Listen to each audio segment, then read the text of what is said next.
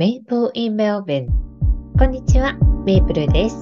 この番組はオーストラリア・メルボルン在住のメイプルが見たり体験したり感じたことをゆるりと配信する番組です。12月のメルボルン。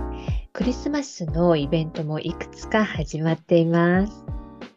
シティのあちこちでクリスマスデコレーションがされていて、あの、大きなね、クリスマスツリーの前では、たくさんの人が写真を撮っています。それから夜のプロジェクションマッピング。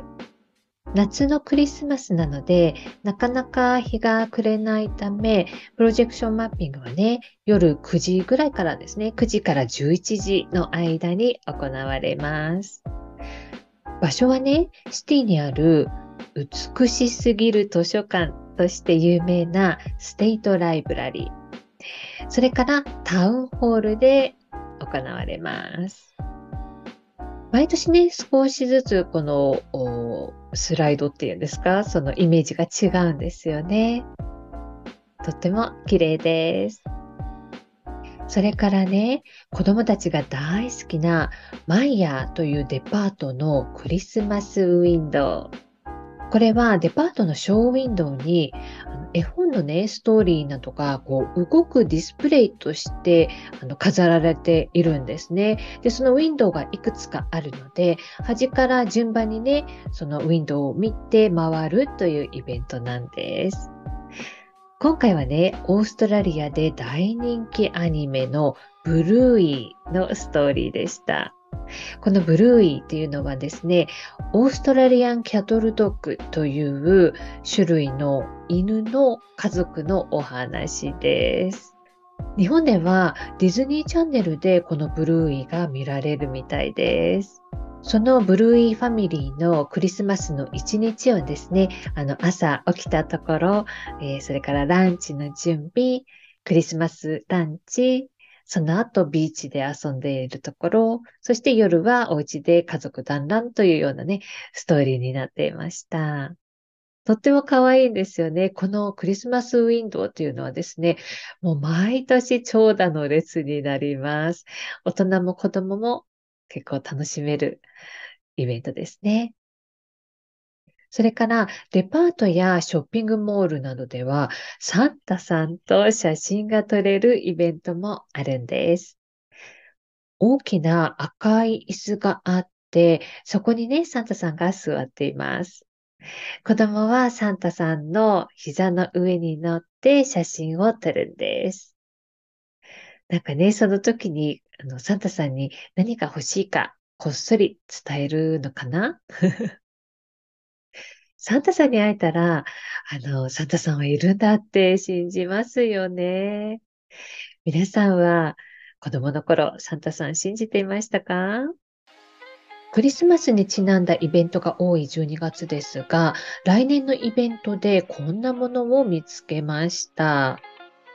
それは、プープミュージアムというイベントです。プープってどういう意味だか知っていますか？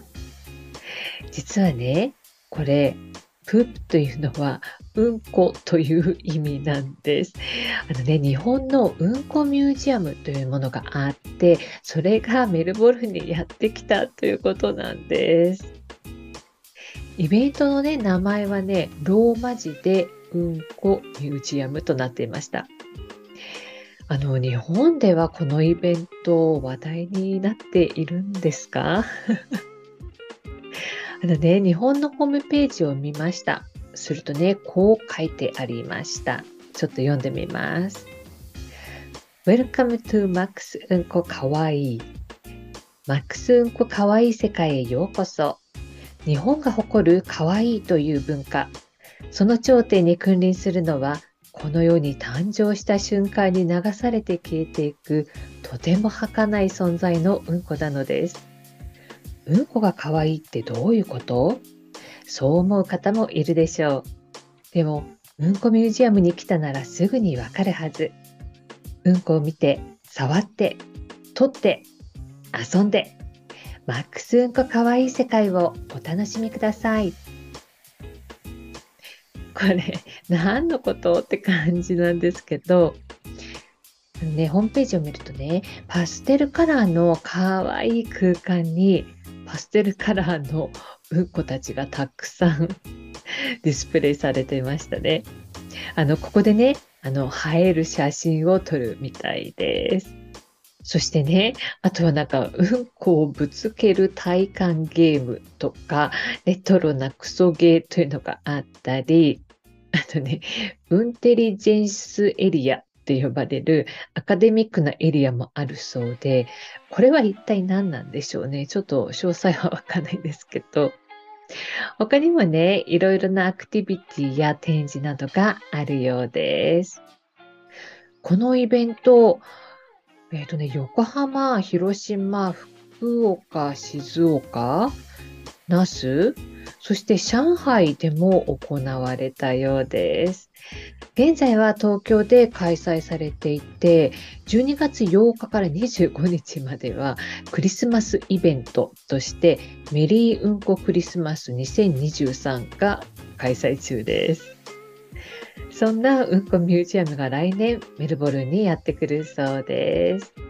メルボルンではね、日本の漫画やアニメっていうのはとっても人気があって、あのキャラクターグッズのお店があったり、コスプレをした人が歩いているというところも見かけたことがあります。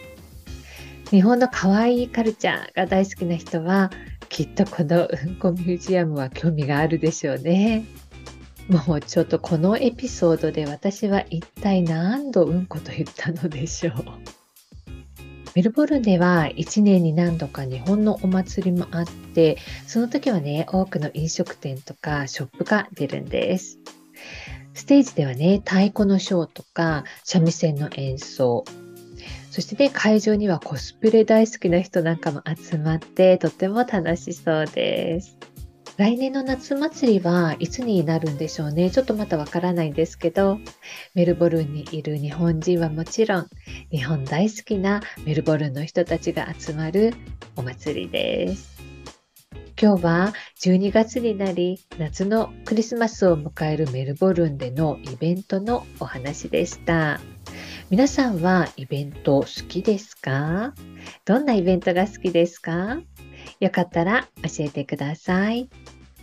最後になりましたが、え、50回目配信の時にですね、あの、ビデオポッドキャストを配信したのですが、そちらに新しいコメントをいただきましたので、紹介させていただきます。モンキーコングさんから、50回前にビデオポッドキャスト希望というコメントをいただきました。ありがとうございます。モンキーコングさんは、ポッドキャスト番組ポッドキャストークのパーソナリティのサルさんですね。サルさんコメントありがとうございます。このポッドキャストークという番組は、サルさんと笹香さんと小西さんのお三方でやられている番組です。いろいろなポッドキャスト番組を紹介してくださっています。そしてね、この皆さんは本番行きますという別の番組もやられていて、こちらでは仲良しの3人だからこそできる楽しい雑談を聞くことができます。私がね、ずっとファンで聞いている番組です。概要欄にリンクを貼っておきますので、ぜひお聞きくださいね。サルさん、コメントありがとうございました。あの、Spotify でね、お聞きの方は、あの、コメントが残せるようになっておりますので、よかったら使ってみてください。メイプルインメルボルンでは皆様からのお便りやリクエストをお待ちしております。お便りフォームからは匿名でメッセージを送っていただけます。また、X でも配信のお知らせをしています。